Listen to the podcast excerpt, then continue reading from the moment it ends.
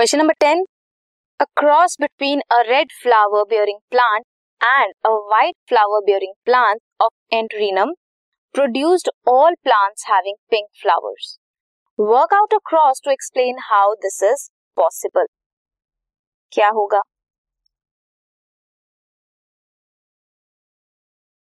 red parent red flower cross करेंगे with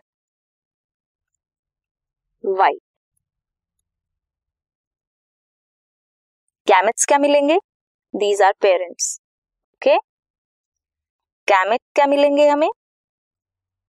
gametes मिलेंगे capital R capital R and small R small R जब F1 generation होगी, जब cross होगा parents का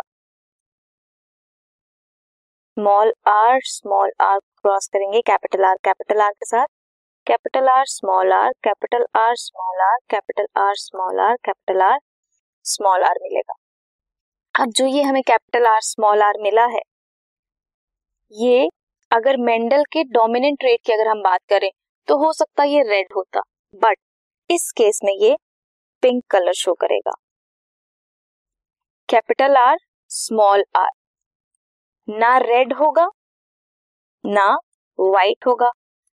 इंटरमीडिएट होगा रेड और व्हाइट का that is pink F one generation pink होगी इंटरमीडिएट होगा दोनों पेरेंट्स का, ये शो करता है incomplete dominance means dominant character सिर्फ़ एक्सप्रेस नहीं होगा।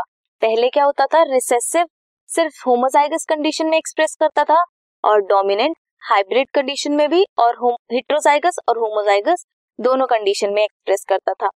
बट इनकम्प्लीट डोमिनेंस में अगर एक डोमिनेंट और एक रिसेसिव ट्रेट है तो उसका इंटरमीडिएट कुछ निकलता है trait this was the question